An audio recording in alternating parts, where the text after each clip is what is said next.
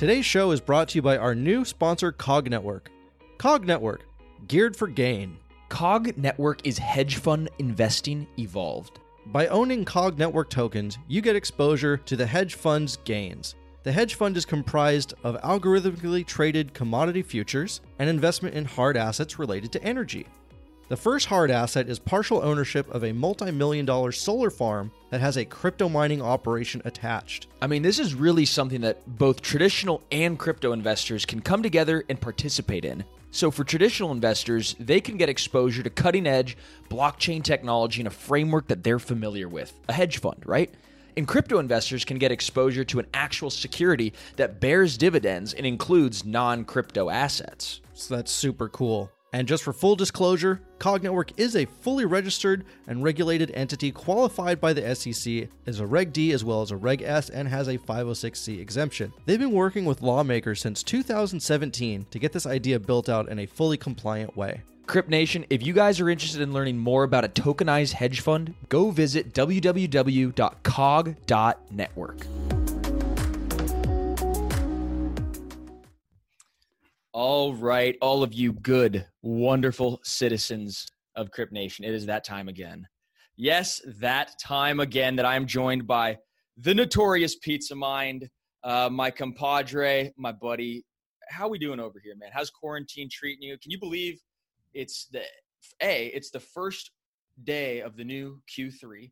Uh, and we're still in quarantine. Did you think that that was going to happen? Uh, yeah, absolutely. Because no one would wear their fucking mask or stay inside like a bunch of selfish, bratty pieces of shit. While the rest of the world gets to go out and enjoy their summer, we're stuck inside because we fucked up, and we deserve it. This is this is punishment. Americans are on timeout. I, I can definitely say we deserve it. But there's one group of people that may not deserve the punishments that they're receiving we're going to be talking about Telegram today getting their wrists swatted and their wallets looted by the cronies and thugs at the SEC. So, with us today to give us some full commentary is George Pesok from Kroll Mooring. George, welcome to Crypto 101. Well, thanks for having me. I'm really happy to be here. Thank you. Yeah, I'm not sure if that's necessarily the introduction anybody was expecting. Sounds like Pizza Mind's a little pent up here in quarantine, but it sounds like he had to get it off his chest. So I'm going to let the boy do what he does best. And what he does best is speak his mind. And even though I'm dropping bombs of cold, hard truth, this is not financial or legal advice. George, much different cat. You're buttoned up. You are an attorney. Uh, we're looking at you right now. Nobody could see, but he is in a three piece suit uh, behind the scenes, big mahogany desk. This is the real deal. This is George. Uh, and he's going to tell us a little bit about what's going on with the Telegram case. So, for anybody listening right now who might not have heard of Telegram, uh, which is a big messaging app that's you know private, it, it's huge. They got billions of users. Uh, I think I think like or maybe not billions. I'd say what is it like 300 million users? It's a lot.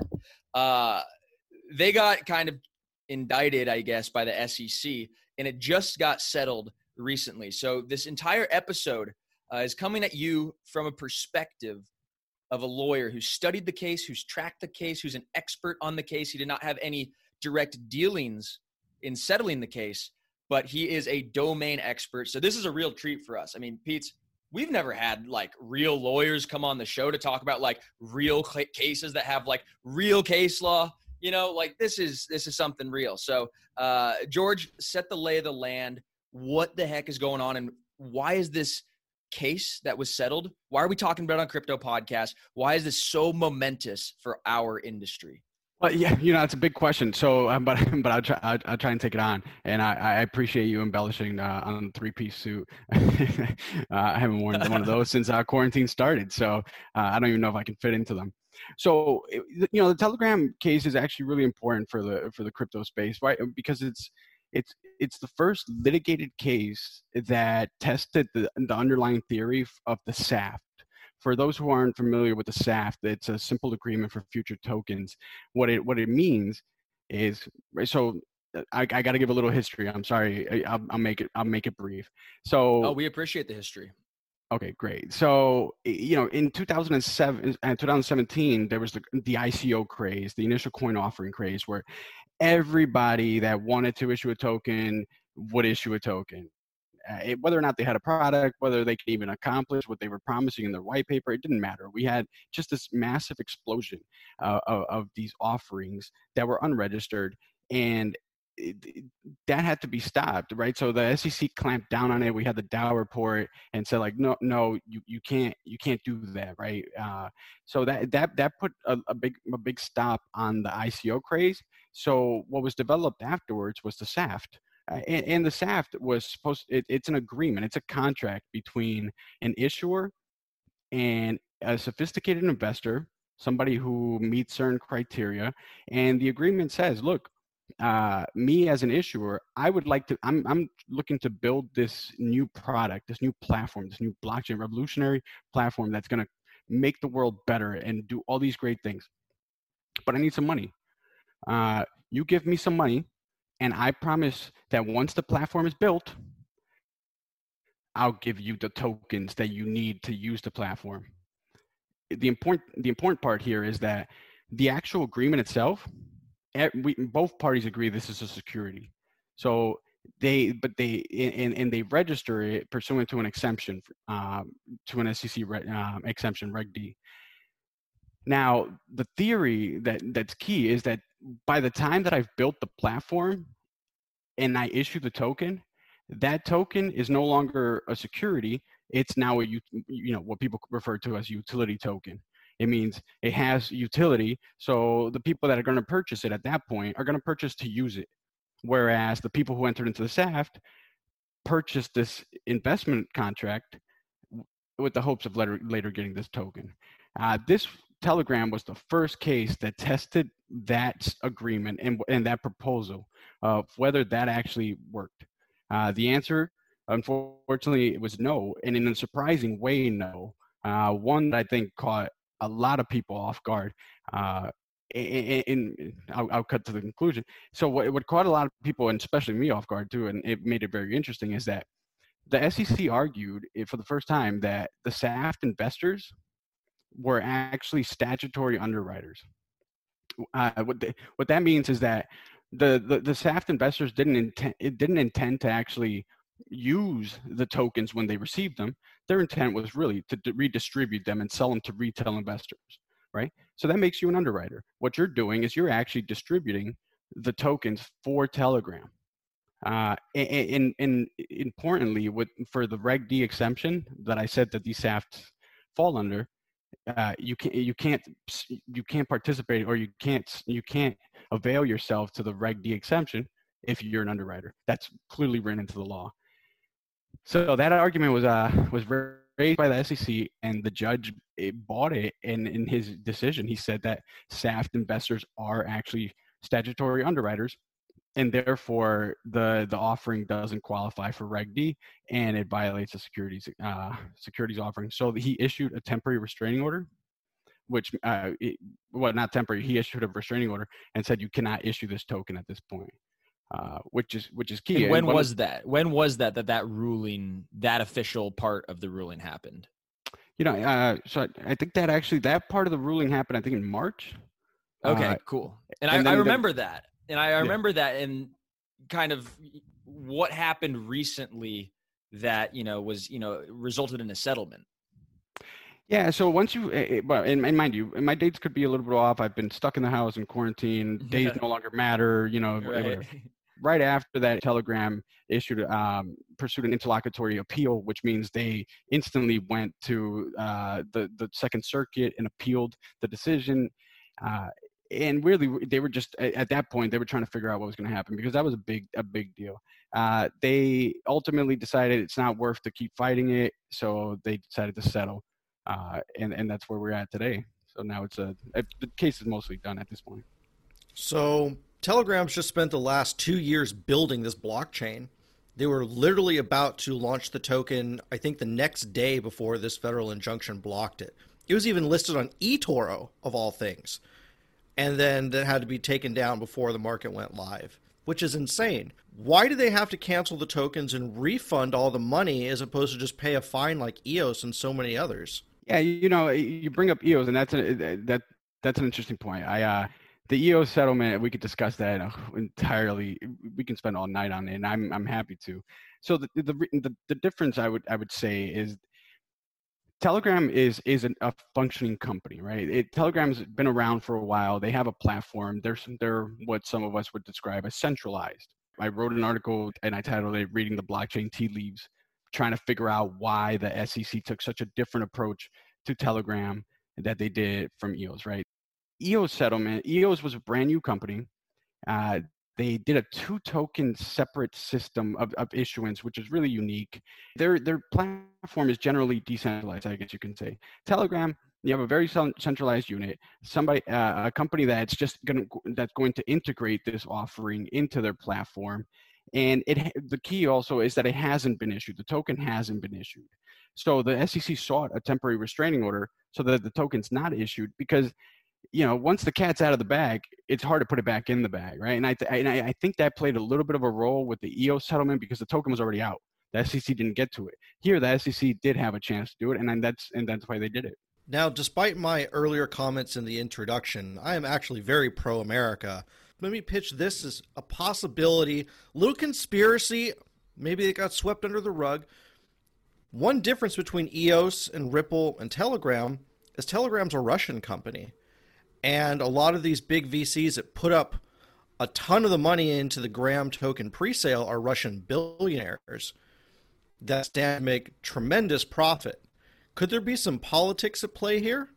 It could be, uh, right? I'm I'm never gonna uh, say no, but I, I, I think I think this was a unique offering. I think the SEC is is actually doing a pretty good job eh, given the circumstances and, and I really don't think that played a role in it. I, I could, you know, but obviously what happens behind closed doors at high levels, I'm not sure. Well, let me uh, let me ask the other side of it then. Why would a Russian company care what the SEC has to say in the first place? Well, because the Russian company took U.S. investors, and by taking U.S. investors, it availed itself to the U.S. to the U.S. jurisdiction. Uh, so that was a that was, I think, a big mistake. If, but I mean, like, how could they enforce anything? Like, we we all know there there's tons of scammers that come from Russia or live in that general region because their governments won't enforce uh, any kinds of complaints against you know being ripped off as long as they're taking American money. They're doing a good job by their country. They're bringing wealth into the country. But why would why would a, a Russian company uh, obey what the SEC is saying? Like, what what are the ramifications of telling the SEC to go fuck itself? Well, I mean, there, there's there's plenty. Uh, you never want to piss off a regulator, especially not a not a powerful regulator like the SEC. The what would happen is, it, you know, so the SEC commenced this action. So now we're dealing with the courts. If, if you have to show up, if you're if you are if the court has jurisdiction and you've availed yourself to U.S. jurisdiction, you have to show up. If you don't show up, you you know you can get a default judgment against you you can be in contempt of court depending on what you do if you uh, and, and, then the the sec would come after you right? Uh, and the question is look if you're not planning to fly anywhere and you're not trying to come to the us at all anytime soon or for the rest of your life yeah you could probably get away with it. But the sec has very long arm you know they they can they can get you. So you don't really want to mess with them. This is a big deal yeah, I think that makes a ton of sense. Can you can you also? I mean, I know you said you wanted to hit a little bit on EOS. So while it's fresh on the top of your mind, uh, where did this differ from the EOS ruling? So EOS was not a, it, it wasn't litigated. EOS was a straight settlement with the, the SEC, right? So, uh, and and settlements don't have the power of uh, the the same precedent that a court decision has, which is that's what makes Telegram unique. So when the EOS settlement came out, and you're reading it, you have to read it with a, with a grain of salt because it was a negotiated settlement, right? So I, I don't think either party really won. It seems like EOS won because they're still in, in business today but it was a negotiated settlement. And the thing is, eh, eh, you know, it, it really threw at least me for a loop because I think the SEC has been very meticulous with its uh, announcements of settlements. I, I, think they, they have a, a, huge trove of cases that they've been investigating for, for years, and they're being very meticulous with which ones they announce, right? They, because every announcement is eh, they're, they're letting they're putting the community on notice right? Um, so it started with the issuers themselves, then it progressed to some of the promoters, then it, you know, th- their theories have developed. I think what happened with EOS is the SEC did something that was very unique with Hinman, uh, where he said that something that's issued as a security can somehow become a non-security if it becomes sufficiently decentralized mind-blowing right? How can something that is a security become a non-security just simply by being decentralized? And i think the key is that eos attempts to be decentralized right? That was the intention. Also going back to what the, eh, the the securities regulations they're really just a disclosure regime right? It's basically saying look if you're going to sell a product you better disclose everything that this investor needs to know to make an informed decision now, EOS, a brand new company with no history, arguably doesn't have that much to disclose other than what it disclosed in its white paper, right? What else could it possibly disclose? Uh, Telegram, you have a, a, a functioning company not making any money, right?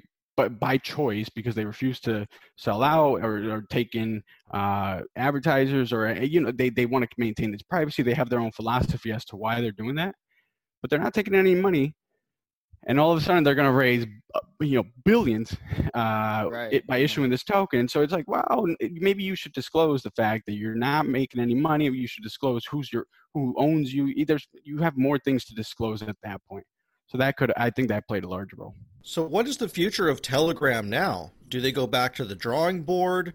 Are they allowed to keep some of the money that they raised through non-americans? What's their strategy from here forward per the settlement agreement, they only actually paid back 72% of the money, which is which is consistent with what was agreed upon by the investors, the SAFT investors, and Telegram. In the in the in the agreements, it said, look, if we can't launch for some reason uh, the token, then we'll give you 72% of your money back. So that's what they've agreed to.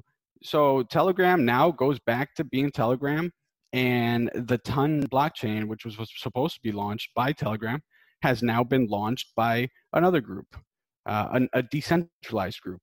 So, and no action has been brought against them, which goes back to my point about the difference between EOS and Telegram. Interesting. So, the- without the ones like you who work tirelessly to keep things running, everything would suddenly stop. Hospitals, factories, schools, and power plants, they all depend on you. No matter the weather, emergency, or time of day, you're the ones who get it done. At Grainger, we're here for you with professional grade industrial supplies. Count on real time product availability and fast delivery. Call clickgrainger.com or just stop by. Grainger for the ones who get it done. The Telegram open blockchain, ton, mm-hmm.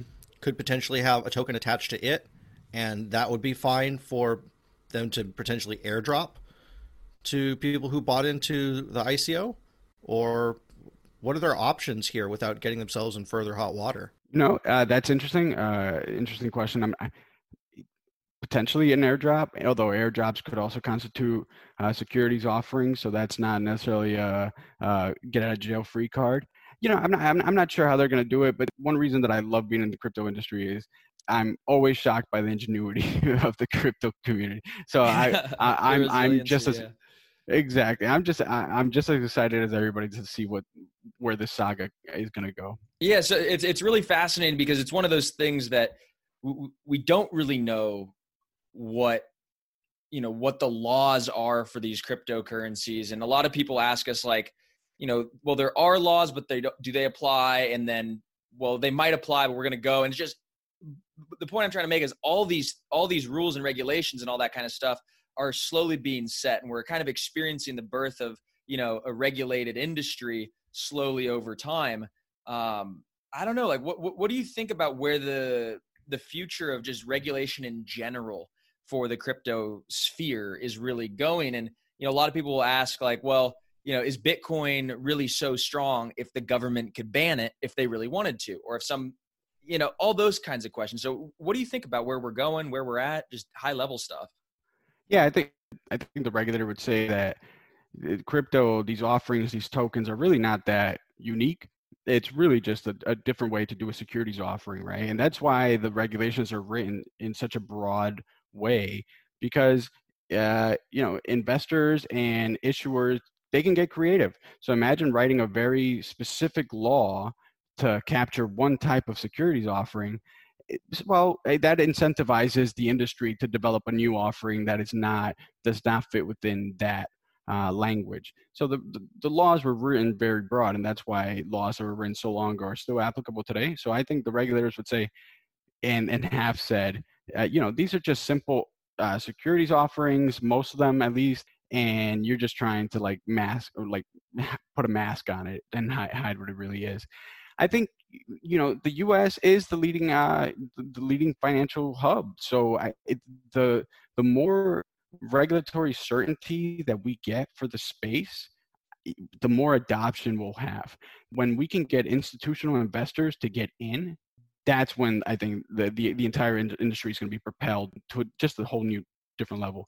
Uh, so that's I, I'm I'm ho- I'm I'm hopeful that all this new regulation and, and certainty that's coming with it will lead to a much more robust and prosperous crypto industry. That's true. As long as we can all work together, uh, we're going to make a new beautiful world. However, my concern is what are the fallout ramifications for other projects that did their initial raises using SAFT agreements, either in their private round or their ICO?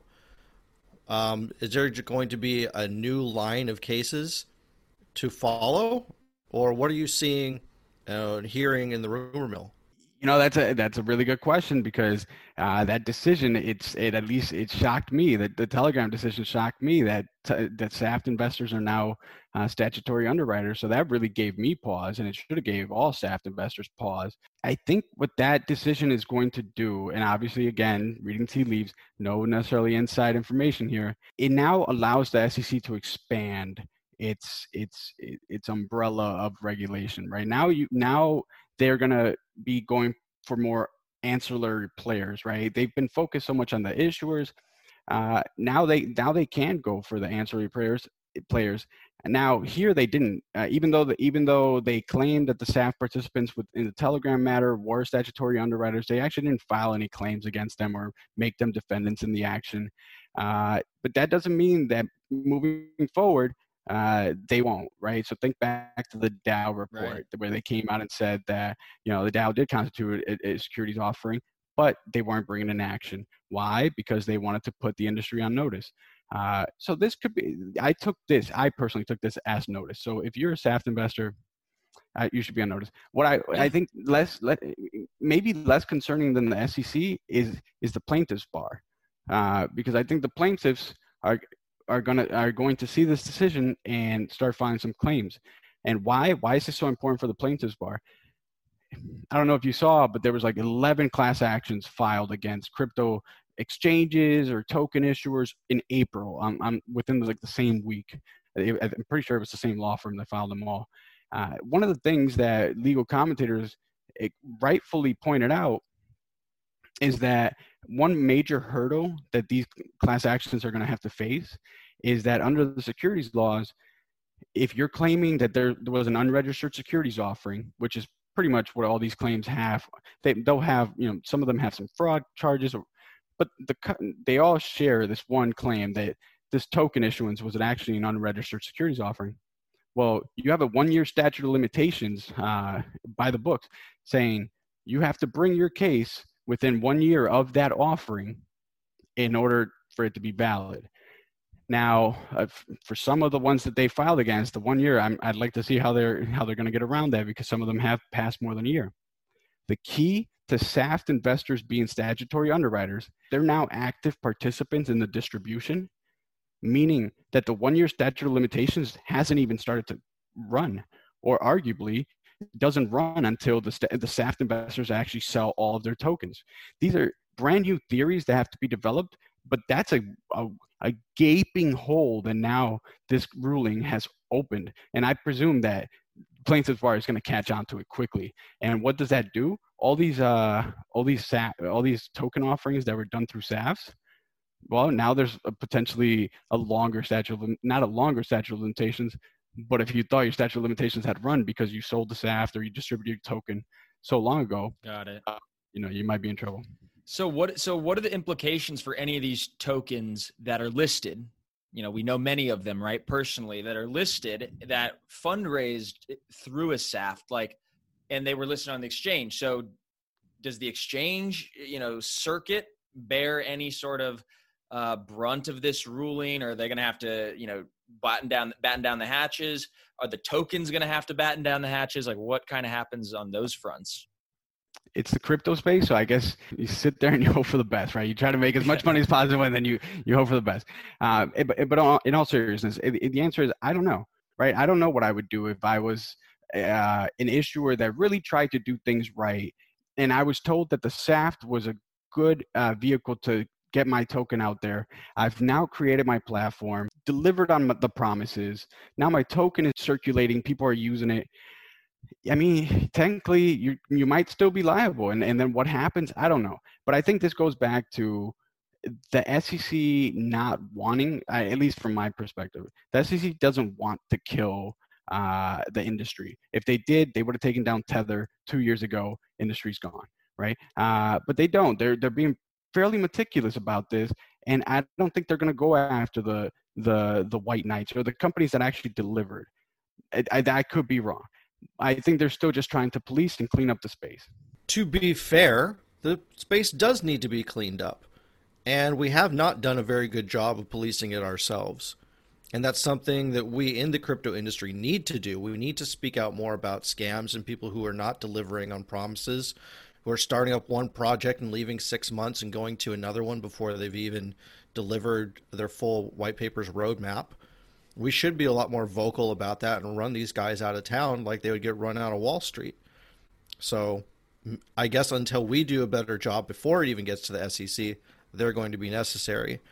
But and again, to be totally fair, the chairman of the SEC, Jay Clayton, recently said it is about time to update a lot of these laws around investing, specifically requirements for becoming an accredited investor. He said a quote loosely loosely quoted something like me and my staff know more about securities and investing than pretty much everyone because we work at the SEC yet we don't qualify to be accredited investors. It might be time to have another look at these things. So this act was passed in 1933 that's 90 years ago. Before we even had freeways in this country before there were interstate highways those are the laws that we're still abiding by before there were computers, global markets, blockchains. Have you heard any rumblings about what these new accredited investor laws or frameworks might look like? Yeah, you know, so I so I I have, um, but I'll be completely honest. I I'm I, you know I'm tr- I'm an enforcement and defense attorney, a litigation attorney. So I, that that's more on the transactional side and investment side. So I've, I've, I've stayed away from it a little bit. The accredited investor regime kind of runs a little bit contra to the entire crypto space, which it, it, you know it's all about inclusion and uh, decentralization. Really, by I think I, I think what Clayton was talking to is that you know he's he wants to make it easier to become to fall within the uh, accredited investor uh, designation, with allow, which allows you to take on more risk in your investments. Even so, you're still going to be excluding such a large population, uh, which runs contra to crypto. So eh, I don't think that those changes are really going to make that big, uh, you know, of a difference for the retail investor uh, for your mom and pop who just really believes in the space and wants to invest in it. Wow, a lot of fascinating stuff here, man. Um, so that was that was a big chunk of things for people to digest. I think after all that, take a deep breath. Um, you know, there's there's a lot that's going on behind the scenes uh, for regulation, just to make sure that everybody's safe. Right at the end of the day, it's just about the the end consumer. Nobody's maybe maybe nobody's out there really the, in the government trying to hurt anybody but it's just all trying to keep everybody safe. So let's let's curb the conversation there for the telegram case. And george let's get a, a quick idea just behind some other trends that you might be seeing unfold in crypto that are exciting you. Um, you know maybe you're you're a holder of bitcoin yourself. Is there anything just to kind of bring us home? What what's been exciting you these days? Yeah, that's a good question. I, I think the industry is maturing and I'm seeing some really good applications. And you know what what I what I find eh, eh, what I think happened initially is that the industry was so ahead of its time eh, eh, that it's now reached a level where it really can provide solutions for so many problems that we have but now they now now they have to wait until the entire uh, system catches up, right? One, there's so many interesting projects, right? Like voting through blockchain during quarantine, perfect I'm really excited about central bank digital currencies, especially with everything that's going on with the quarantine. Think about it. Uh, I just read a report, something like that. The government, the Treasury sent like 1.2 billion dollars to dead people. Yeah, these are things that yeah. blockchain could fix. It's like it's it, and, and it's really I'm going to say quote unquote simple. It's not simple, but the technology has the ability to fix it. And once people get over, you know, the fact that this was at one point used on you know in the dark net bitcoin was once used to pay you know hire hitmen or buy drugs and pay and be anonymous right that's how i was first introduced to it um, not because i was hiring hitmen but uh, that's my first research into it once you get past that dark beginning and and look at what it can actually do it, you know i'm i'm just really excited about it and that's why today i'm, I'm still very bullish on it yeah and it's a great point i mean people that are running drugs also use phones and cars and live in houses. We're not banning that stuff. Um, we're just simply removing their capability of using it for bad with these anti money laundering rules and KYC and stuff. Um, these are uh, compromises we make to make sure that money doesn't get in the hands of really, really bad people. So, so be it. Um, George, what other legal cases are open right now that you're keeping an eye on? Uh, well, so so the Ripple one has been uh, going on for a while. Definitely keeping an eye on that one. Uh, I have to imagine we're going to get some decisions soon-ish. Uh, there's you know there, there's some there's some private ones, but really that I think that's the main one. I'm I'm really just interested to see what the SEC is going to do within the next like six months with their with after the the Telegram decision. There's the Kik, the Kik action as well, uh, but I think that one now after Telegram is pretty much in the books. Right, we can move on now. Is this a precedent where you really see the importance of settling out of court before a case is even opened? So maybe you can get away with a fine as opposed to really getting slammed for some law or twist of uh, or interpretation of a rule that you never saw coming. Yeah, I mean, I think so, eh, but but it depends on whether you're litigating against uh, the regulator or in a civil litigation, right? I think we just saw Tezos uh, settle for not a lot of money uh, without admitting any guilt or without without saying that the the Tezos token is a security. That's huge because that that means you get to live another day, so you get to move on. Now, if you're going up against the regulator, uh, that's different because they do uh, the regulator will have the ability to say, look, this is a security, and you need to take do a rescission offering, pay a huge fine, normally take it out of uh, circulation. Uh, you know, it, it, it depends. All right, fascinating stuff, George. Uh, well, if anybody wants to keep tabs, uh, do you do you have like a Medium blog, or are you a writer these days? Where do you record your thoughts? Maybe Twitter. Well, so I've stayed off Twitter just because I it, I I would obsess over it all, all day, and I uh, have too many distractions. But it's uh, Twitter's a great one. So just you know, Crowell and Moring. I have a I'm pretty active writer, client alerts. You know, reach out on LinkedIn. I'm actually really active on LinkedIn. Love talking about this stuff. Uh, really like so. I got into it as an investor, and I got hooked that way. So. I'm I, I really still just enjoy it talking about it and i'm happy to discuss it with anybody not necessarily talk legal because really it's just reading tea leaves at this point. It's all new. Uh, you're applying old laws to new technology so who knows where it's going to go. I have some predictions i have some thoughts but uh, at the end of the day it's all up for grabs. Yeah, like you said at the beginning, even experts uh, sometimes get caught off guard by these different actions that uh, you know law, uh, that we see passed down through government. So George, it was truly a, a, pleasure, and it opened my eyes up a lot. Uh, Pete's, any closing thoughts here before we sign off to Crypt Nation today? I just hope that uh, this really gets circulated around to everyone in the VC community, and they pay attention because this could really have uh, a huge impact. I think this could just be the tip of the iceberg, and hopefully, we can all figure out how to play nice in the sandbox. George, thank you so much for sharing your insights. It's been a real pleasure. We look forward to having you on again next time. And uh, hopefully, we have happier things to discuss at that point. I really appreciate the time, guys. I love the platform. Uh, you know, keep on doing great work. Thank you so much. Without the ones like you who work tirelessly to keep things running, everything would suddenly stop Hospitals, factories, schools, and power plants, they all depend on you. No matter the weather, emergency, or time of day, you're the ones who get it done. At Grainger, we're here for you with professional grade industrial supplies. Count on real time product availability and fast delivery. Call clickgrainger.com or just stop by. Grainger for the ones who get it done.